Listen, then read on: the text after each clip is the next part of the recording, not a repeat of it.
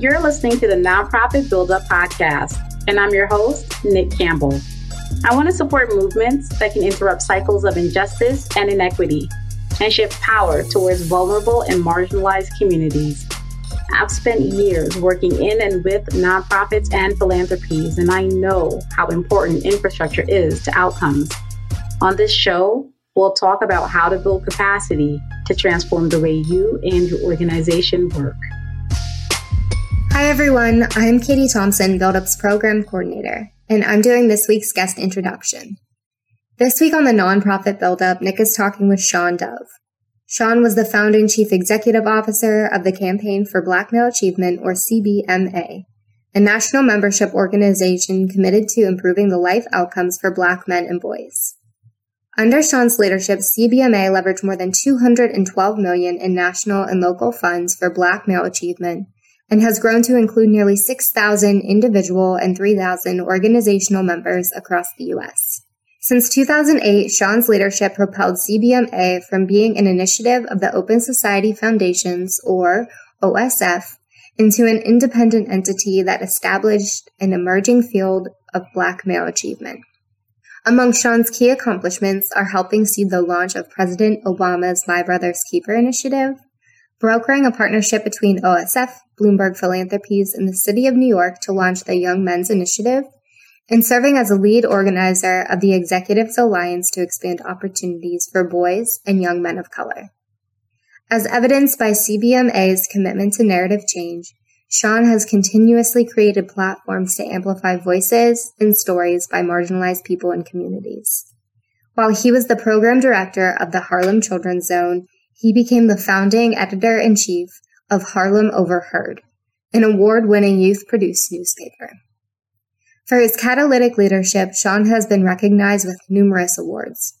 In 2018, he was awarded the Key to the City of Louisville by Mayor Greg Fisher and was named Black Enterprise's 2017 BE Modern Man of the Year. He is also recipient of the Charles H. Revson Fellowship at Columbia University was named one of Ebony Magazine's Power 100. Shawn shared so many rich insights during this conversation, and we wanted everyone to receive those insights. So we broke this conversation into two parts. And with that, here is the first part of Nicole's conversation with Shawn Dove. Hi, Shawn. I am really excited to have you joining us for our Fast Build Leader series. Hi, Nicole. Thank you so much for inviting me. I'm excited about what you're doing and this being part of the build up grade infrastructure design. So, uh, of course. Yes, I'm really looking forward to this conversation. To get us started, can you tell us about the Campaign for Black Male Achievement, your role, and the Campaign for Black Male Achievement's immediate priority?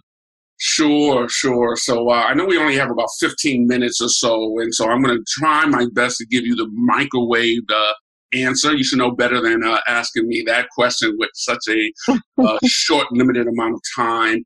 The Campaign for Black Male Achievement is a national membership organization that focuses on working with leaders and organizations committed to improving the life outcomes of Black men and boys. Uh, these are men and women across the country uh, that have committed to uh, this movement. As you know, we were launched 12 years ago at the Open Society Foundations, and we were supposed to be a three year cross fund campaign. And with partnership, with commitment, with urgency and uh, momentum, we were able to extend those to three year term limits, taking off those term limits and being scaled up. And we spun off into an independent entity in 2015. And our uh, focus is really about ensuring that the work of this movement and this field that it grows, it sustains, and that it has an impact. I like to say that CBMA focuses on pouring into the hometown heroes and local leaders across the country, not just black men, you know, uh, leaders, cross sector men, women, all races and genders. And uh, as you know, we just recently announced uh, after 12 years that we are sunsetting the organization in 2020. Kind of a sad announcement for sure, but you know, one of uh, my mantras and just leading organizations is that you can reframe what seems like failure, you can reframe your future.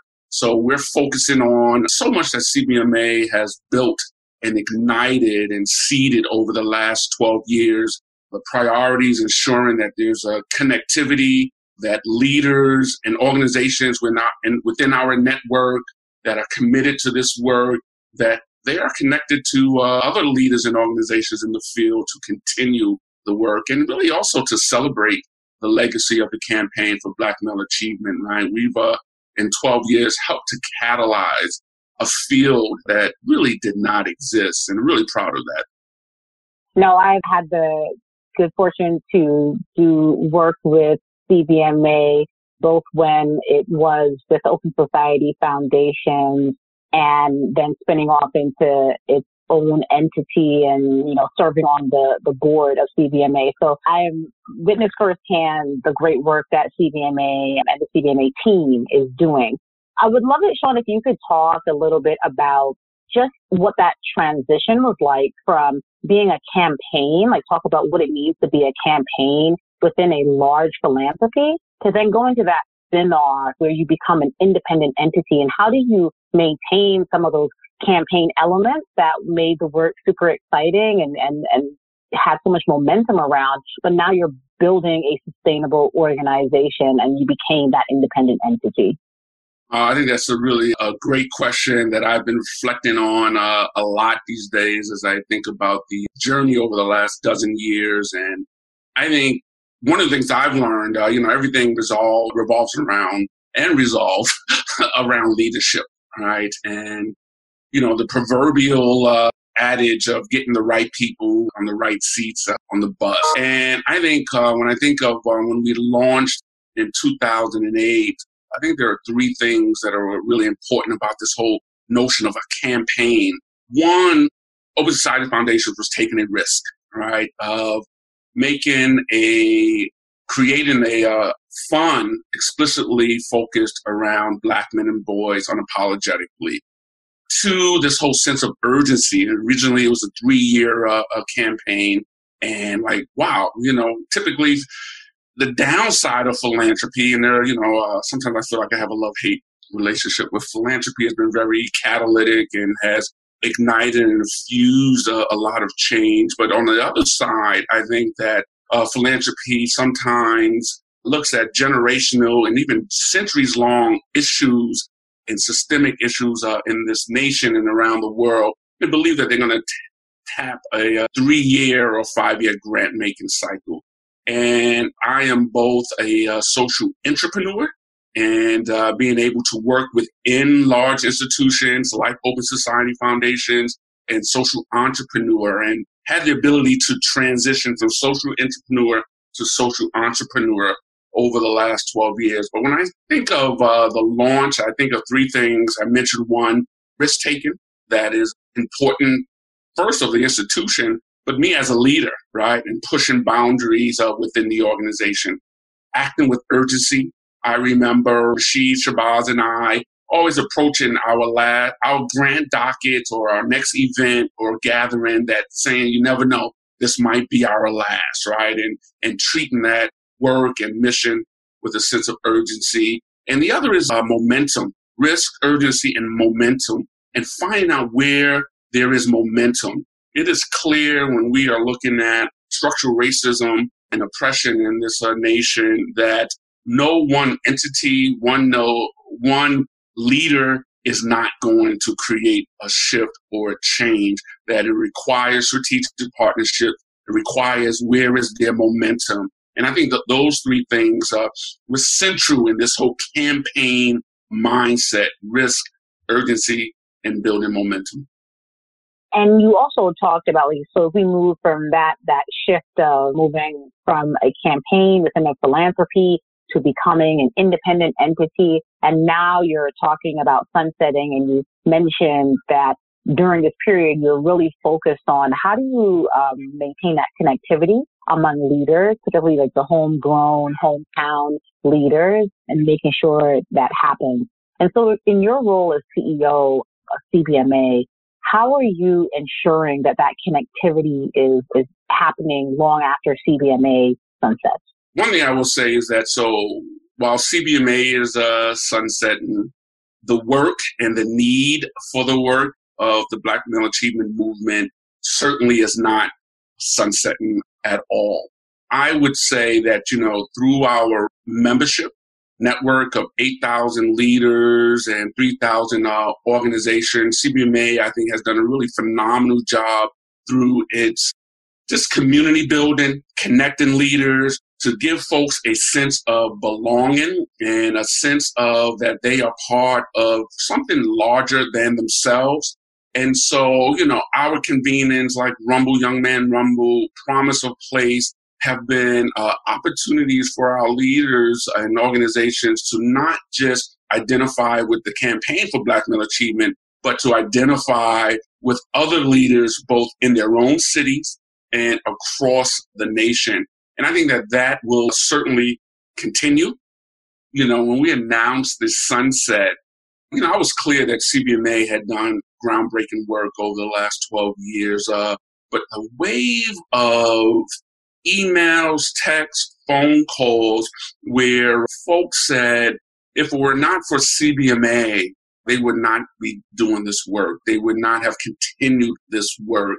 And, you know, uh, I think that mission fuel that CBMA has provided is not necessarily within an organization.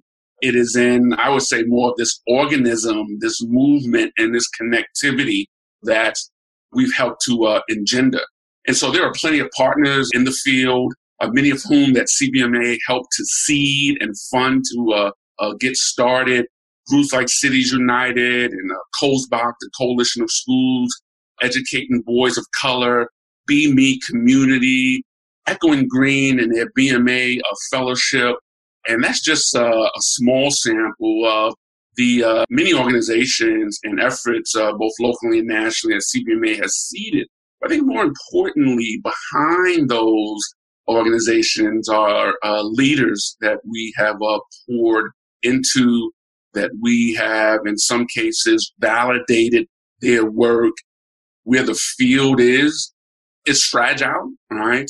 It's uh, while this has been a 400 year, uh, I think, battle and fight for racial and social uh, justice, field of black male achievement is relatively a nascent field and I think we are dealing with uh, many issues of inequity when it comes to funding, when it comes to uh, who gets supported and who doesn't get supported. And so I do think that moving forward, that there will uh, certainly be more of a need of deeper collaborations, in some cases consolidations of organizations emerging. Look, some organizations are uh, not going to uh, survive this COVID 19 uh, season. I think CBMA is an example of that. I think that we had uh, some underlying conditions before the pandemic and were placed on a organizational uh, respirator once COVID-19 really began to create some shifts with uh, just relationships and, and, and with funding and I just see uh, there's, I guess, two ways to look at it, right? You know, what's the opportunity? And I do think the opportunity is all right, here's an opportunity to start something new, end something, and begin anew. But I think that we need to see the infrastructure and sustainabilities of organizations, sustainability of organizations focused on. You know, one of the things, Nicole, that has struck me during the pandemic that you know some folks have seemed surprised about racial disparities and inequities that uh, COVID nineteen has uh, lifted up and has amplified. And look, if you've been doing this work, it's not a surprise. These inequities and disparities existed before COVID nineteen, and I do think that we have to be very careful. Uh, I look back at Katrina. I look back in 2015 when Baltimore as a city uh, dealt with the uprisings around Freddie Gray move killing. And there was a great deal of uh, talk, in some cases, actions about change and resources coming in and the ability to build uh, the infrastructure in with organizations and leaders that are closest to the issues and closest to the solutions are going to uh, be important. And when you talk about philanthropy and we look at our mutual history in the field of philanthropy, I think we have to be really careful to ensure that we don't make the same mistakes. I have seen where some foundations are creating positions around culture and racial equity, and that we have to be mindful that we cannot put a racial equity icing on a cake that has ingredients of white privilege and white supremacy and disparities because when you cut that cake and you bite into it and you get past the racial equity icing, the ingredients will remain the same, right? So we got to start all over and we have to build a, and bake new infrastructures and, and, and, new systems and get everybody in the kitchen, right? And, and, and to contribute. And I think that that's what I am uh, uh, most excited about with the work that's uh, uh, happening. And the other thing I will say is that finding the right place for right leadership and right organizations. I think one of the challenges that CBMA faced was really uh, forming its organizational identity, whether or not we were going to uh, do direct service or be an intermediary uh, organization. And I think since the spinoff, we went through uh, at least two strategic planning processes and engagements trying to figure that out. And I would advise any uh, CEO or leader of an organization uh, that's listening to this is to number one, get really clear on what you want and what type of organization that you want to lead. I had a mentor that said to me, be clear on what you want. And I think that clarity of uh, results and what you're trying to achieve is uh, going to be like really important in this next phase. And I will say that black people in this nation we have a history of uh, transforming adverse conditions and challenges into uh, assets. And uh, I think that this COVID 19 pandemic moment is an opportunity to gain deeper purpose, deeper power, but it's going to certainly have to come with deeper collaborations and connections and, and in some cases, consolidating. I don't remember what the question was. Uh, I don't remember if I answered. I don't know if I answered it, but uh, you did. You did, Shawn. Yeah. No, it was really powerful, and you said a lot of things that really resonated with me. And you talked about validating other organizations and leaders, and I'm really focusing on connectivity and collaboration, looking at how organizations are set up and making sure that infrastructures are strong and sustainable and so these are things that all resonate with me and make me really think about how we're building organizations and how philanthropies are funding these organizations and supporting them. And so a question I would have for you based on all of what you've just explained and um, the work that uh, CBMA is doing that you are focused on, what would be your advice to funders? Beyond the advice of give more money, but what would you say to them so that they could support nonprofit sustainability both within the crisis that we're currently in and also beyond? Yeah, so I think the number one thing, Nicole, I would say to a philanthropy and, and funders is to trust the leadership of the organizations that you are uh, investing in. That's number one. I would say trust that you don't have all the answers, right? Trust. Even the leaders that you're investing in does not have all the answers and they may have the vision but the importance of investing in building a team and building uh, the infrastructure of the organizations. And there has been so much talk about projects of support versus general operating support. And i think the best way to demonstrate trust is to give general operating uh, support over a long, long term. I would also say infuse a spirit of uh, entrepreneurship in your grant making and in your relationships that comes with the trust that allowing leaders and organizations to be transparent or creating a space to be transparent about mistakes and accountability and that everything is not going to work, right? And where there is a space where this is a learning environment, that there is a partnership and kind of dismantling the power dynamic of the funder here and the grantee here creates, I think, a space where there is more of an exchange for a learning. I would also ask funders to help grantees to diversify their revenue streams. If we are dependent upon as social justice and racial justice leaders and change agents and social entrepreneurs, uh, we're dependent upon philanthropy as our sole source of uh, uh, revenue. We are um, in trouble. And the ability to partner with leaders and organizations to create other revenue streams, whether it is a, a you know fee for service or uh, other ways to generate.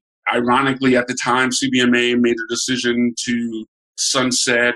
We had laid the groundwork for a membership fee, paid membership fee uh, structure, but that kind of collided with the uh, uh, pandemic. And I think philanthropy can be really helpful with let's look at ways to create alternative revenue stream for leaders. And, and I think that that would be an advice and to be a partner more so than just a funder. I really like that. And when you're talking about trust, um, I think it's so true that that transition from project support, certain deliverables or uh, for limited periods of time versus general support over long periods of time, multiple years, for example, it really does depend on do you trust this organization to do what they say they're going to do, right? And having a relationship that is built on trust. But I want to push that answer a little bit more to find out how does a philanthropy take that first step? Because I hear a lot, particularly now that everyone's talking more about, yes, you need to trust the organizations and trust the leaders that are, that you're funding or supporting. But how does a philanthropy who has been giving project support for years upon years, has only provided general support to large organizations that they have been working with for a very long time, how do they make that transition to provide general support over multiple years to some of these organizations that you were talking about earlier, the grassroots organizations that are closest to the communities in need, but also closest to the solution? How do you help them take that first step? What does that look like? Wow. So uh, that's a powerful question, Nicole. Uh, and it's almost hard to infuse within the funder the permission for them to fail, right? I do think that as grant makers, we have to be comfortable with, you know what? this may not work out, right? And giving ourselves permission to fail. I think that, that that's one thing, right? I think the other thing is also incumbent upon uh, leaders of the organization and, and, and their teams, right? That I still think that you have to state the case that this is, or your organization is a sound investment, right? And that there is one, track history, two, there is a vision and there is a plan. Three, there is a team. Because look, you know, at the end of the day, uh, folks are investing in leadership as opposed to programs and projects. I think for just I would go back to the ability that, you know, this is a, a learning of experience and what are we learning together? Now, one of the things that, you know, the Campaign for Black Male Achievement had, it still does a number of uh, mission mantras. And uh, one of them uh, is that together we are a, a thinking, doing, learning, growing, teaching enterprise, right? And I think it's really important that funders allow uh, organization and leaders uh, space not to just be doing, doing, doing, doing.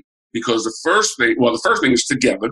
The second thing is thinking the uh, opportunity to have space for uh, planning, right, and to, I would say, room to think about the path forward, particularly when we're living in a society where stuff is just changing rapidly, right? here we are on uh, May 25th, and on February 25th, the world for us was totally, uh, totally different.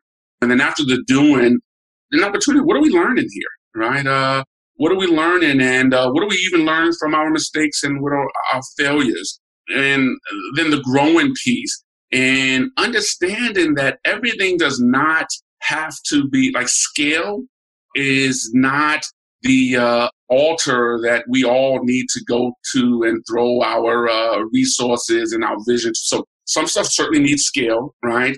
And for some organizations, uh, scale is not necessarily the end all, is impact where they are, right? And the ability to teach and help others learn what they're growing. So I think that those factors are truly important in the funder, the donor, you know, grantee, leader, organization, investment, and understanding that shift, you know, happens. You know, there are going to be changes and the ability to be flexible and adaptable. I think one of the things uh, that we have seen in this pandemic is our ability as leaders to be adaptable and uh, creative, right? And uh, sometimes that, a lot of times that requires uh, making tough decisions and uh, saying no to the status quo.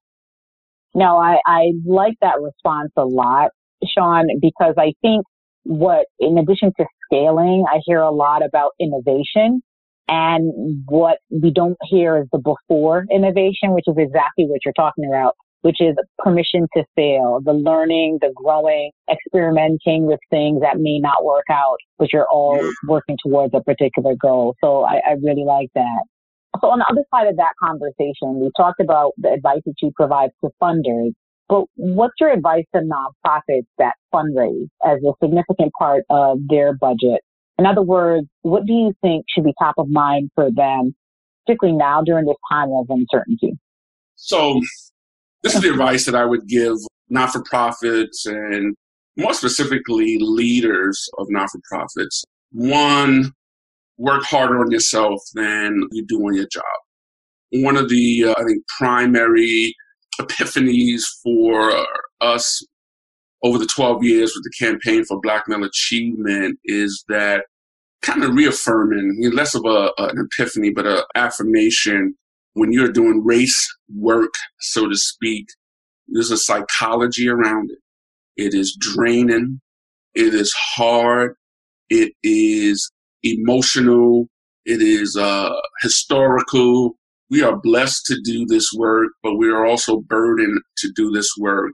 And so when I say, you know, work harder on yourself than you do on your job, I would tell leaders that you are way more than your resume. You are uh, way more than your organizational chart. If you do not have and are not using uh, mentors, executive coaches, and a therapist you will be hard pressed to be sustained in doing this work, right? And one of the books uh, that I would recommend, no, not the only book, this is not my book question, uh, is this book by Scott Belsky called The Messy Middle, right? And I think I, I may have sent you uh, that book that really dives into, uh, you know, we hear about the launches and uh, we hear about the finishes, but the messy middle is uh, every bold adventure deals with this with organizational challenges and leadership champ challenges. And one of the things that uh, Belsky says in this book is that the only sustainable competitive advantage in business, in social entrepreneurship is self awareness, right?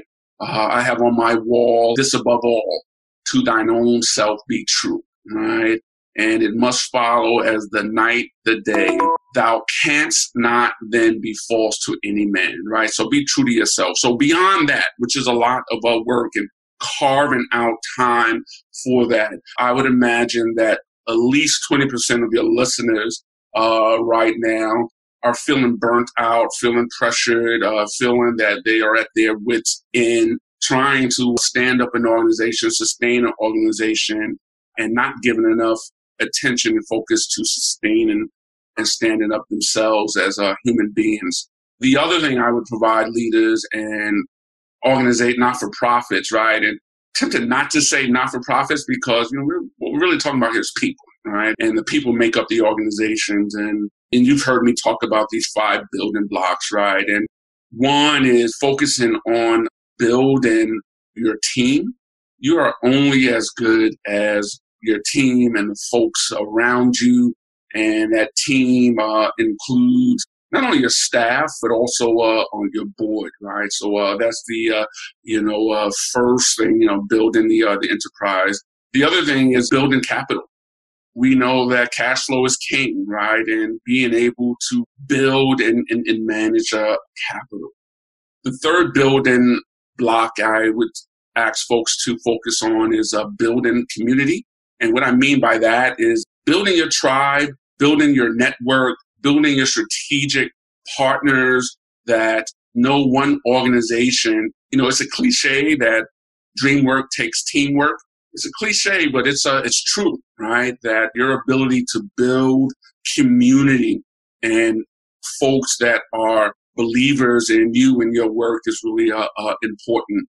Uh, the fourth building block is around building the brand and building the uh, strategic communications and the voice and the, the stories that you want to tell. An organization that does a good job of that is BMe uh, Community, and their leader and founder, Trabian Shorters, often says that we lead the lives around the stories that we tell to ourselves, right? And being really clear about the story that the organization and then you want to uh, uh, tell. You know, for example, CBMA's uh, chief uh, mission mantra and, and, and, story that we convey is that, you know, there's no cavalry coming to save the day in black communities, right? That we are the iconic leaders that we've been waiting for, the curators of the change that we're seeking to see, right? And so a grant is not necessarily going to save the day. In my time at Open Society Foundations, uh, the most empowering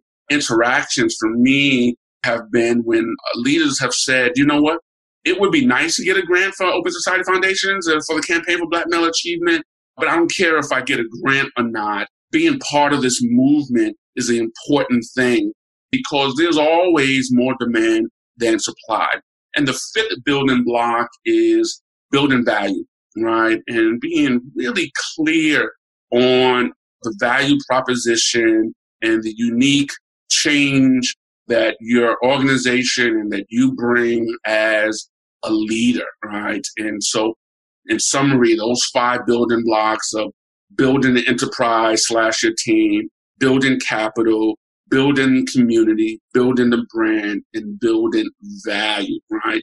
And your challenge is, if you're a CEO of an organization, is one, understanding that you can't do all of those and that making the right hires at the right time and being able to manage your time and energy on where you're going to focus and your time and energy on those five building blocks is, I, I think, the big challenge that uh, leaders of organizations have. And that concludes part one of our conversation with Shawn. Shawn provided so many leadership gems and wisdom that we could not fit it all into one episode. Stay tuned for part two next week. Thank you for listening to this episode of Nonprofit Build Up. To access the show notes, additional resources, and information on how you can work with us, please visit our website at buildupadvisory.com. We invite you to listen again next week as we share another episode about scaling impact by building infrastructure and capacity in the nonprofit sector. Keep building bravely.